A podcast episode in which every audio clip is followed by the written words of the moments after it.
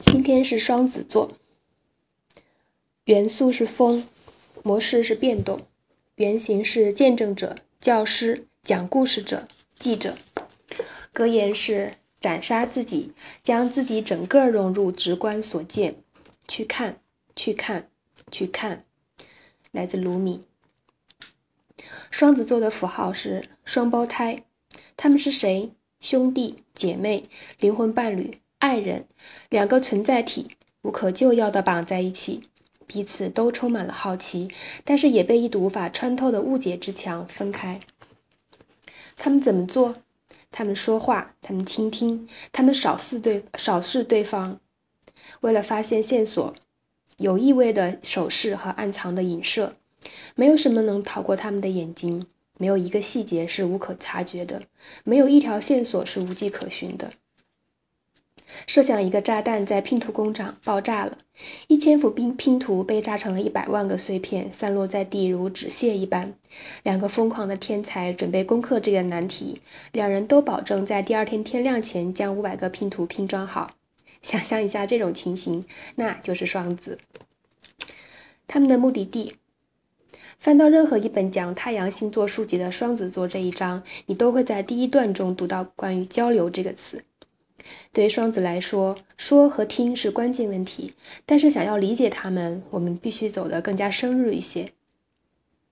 双子座所对应的心理机制还包括更多东西，那就是感知世界与我们交流的方式。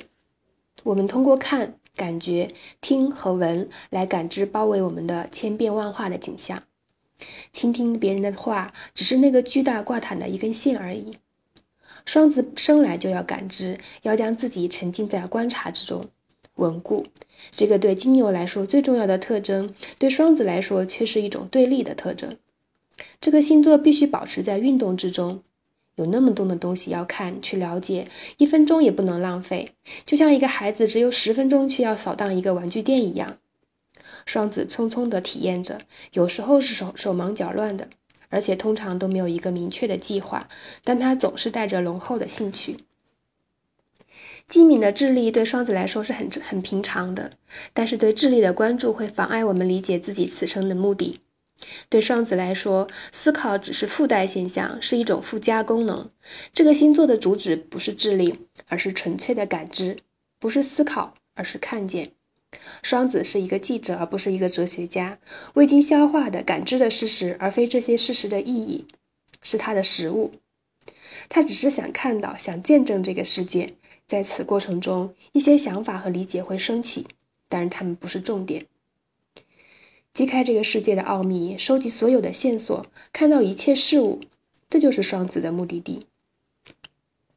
策略：看到一切，这是个不可能完成的任务。给一个人一百年的生命，给他 X 光的视力和电子耳、计算机的头脑，还有像四岁小孩一样高度活跃的能量，他又能看到多少？能看到多少生命呢？这就像是用一根针来勘探大海。不过，这就是双子的任务。双子应该如何前进呢？一个关键的策略就是过尽可能丰富而多样的生活，在一辈子里过三四辈子的生活，将可预测性和无聊当做不可饶恕的罪过。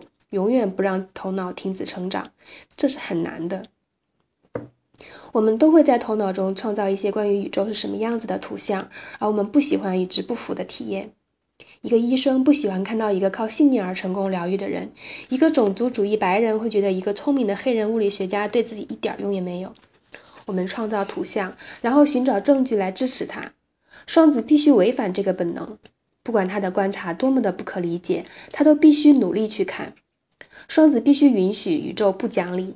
如果他们是迷惑的，那说明他们走对了路。那只是表明他们所收集的信息超过了他们的理解能力。保持这种开放、开阔的开放度、完全的接纳状态，对这个星座来说最重要的进化策略。再一次的，我们看，更多的看，而不是思考。生活是收集体验的一种方式，但是还有另一种方式。世界充满了体验，充满了人，每一个人都有一套独特的感知系统。双子消化这些感知，并将它们从较粗略的观察转成更加精细的形式——想法。但是，怎么获知想法呢？他们被封锁在筋骨和大脑物质的围墙之后。双子知道答案，想要获得隐藏在人们内心中的这些珍宝，我们只需去问。既然询问，就得精通说话的艺术。对双子来说，这是一个重要的进化策略。双子生来就要说话，他们也生来要倾听，但是这项特质往往无法自动到来。机敏的心智还有口才，对双子来说都比用心倾听来的容易。对那些出生盘有挑战而又直接的双子，他们可能会打断别人，替他们说完剩下的话；而在出生盘更柔和而敏感的双子身上，这种模式可能没有那么明显。我们可能会发现他们很安静，对我们的看法显得很有很感兴趣，但是他们的想法早已跑远了。虽然他们跟我们进行眼神接触并频频点头，但是并不知道我们在说什么。事实上，他们早已断定了我们要说什么。他们此刻只是在研究我们的鼻子。想着这个鼻子跟他们在高中时看见的某个人的鼻子一样。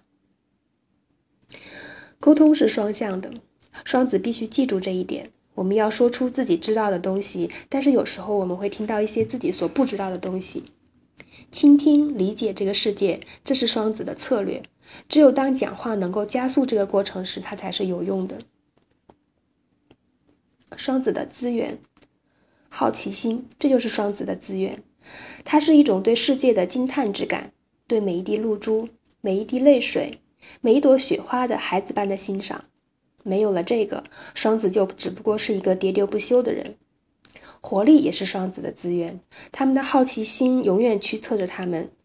这么多要看的，这么多要知道的，很少有星座能够如此不知疲惫的生活，睡这么少的觉，一辈子要过三辈子的生活，这样就没有时间偷懒了。一旦双子的热情被点燃，他们就像一对流星一样的划过生活。身体上的这种活力也运作在头脑层层面，这给双子带来了第三个资源——智力。他们将所有的好奇、精力结合在一起，建造了一个巨大的未经消化的原始信息图书馆，而双子在其中以光速扫描、寻找关联、发现共同点。注意到差异，任何其他的星座的头脑都不可能转得这么快。最后，双子很能说，他们能够探测到别人的想法，能够将那些虚假和编造的东西过滤掉，找寻到金子般的洞见和水晶般的体验。对双子来说，宇宙的基本成分不是分子和原子，而是信息。没有哪个星座的人像他们那样渴望信息，擅长收集信息，找到关联并传播信息。这就是他们最宝贵的资源。阴影，双子最纯粹的范型是超越评判的，就像一面镜子一样，他只做观察而不而不会去评判。双子总是怀疑有更大的构架以及终极的真理，他们编织了一张线索的网，永远都在犹豫，不会给出一个不够成熟的结论。他们直觉的知道任何事情都可以被事实证明。双子座适应性强的特征由此而来。但不幸的是，当这个特征跟一些更低等的动机结合在一起时，他们的变通性就会制造出可怕的事情来。当被迫要面对一个令人不快的真相时，他们的头脑可能会重新组织信息。他们并不会真的去撒谎，而会使用一些选择性的强调、策略性的沉默以及一串话语来重组信息。通常来说，他们重新组建的蒙太奇般的说法会显得很有道理。不管这些说法有多么不真实，他们可能都很有说服力，至少足够说服任何人忘了究竟是怎么回事。一旦双子开始为自己辩护，只有最狡猾和一根筋的人能够看穿他们所编织的迷宫。不管他们是正确的还是错误的，他们很少会在一个辩论中败下阵来。双子还面临着健康方面的危险。双子一刻不停的嗡嗡的能量，不可避免的会影响他们的神经系统。头脑中累积的压力会使他们特别容易激动，无法放松，常常会造成失眠，并加剧双子座神经质的唠叨。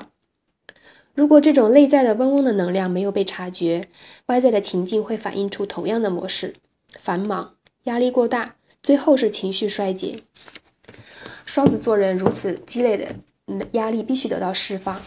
跟一个有深刻洞见而心态放松的伙伴进行安静的谈话，能够帮助他们释放释放压力。这里面没有智力的斗争，没有言语上的交战，只有简单的心与心的交流。没有人记笔记，也没有人想向是对方推销什么说法。体育运动也能帮助双子释放压力。通常来说，他们需要的运动多于他们想要的。走路、跑步、友好排球赛都行，但是俯卧撑不行。请记住，双子到这里来不是为了变得无聊的。双子到世界上来是为了收集经验的，让生命的奇迹直接通过他们的心运作。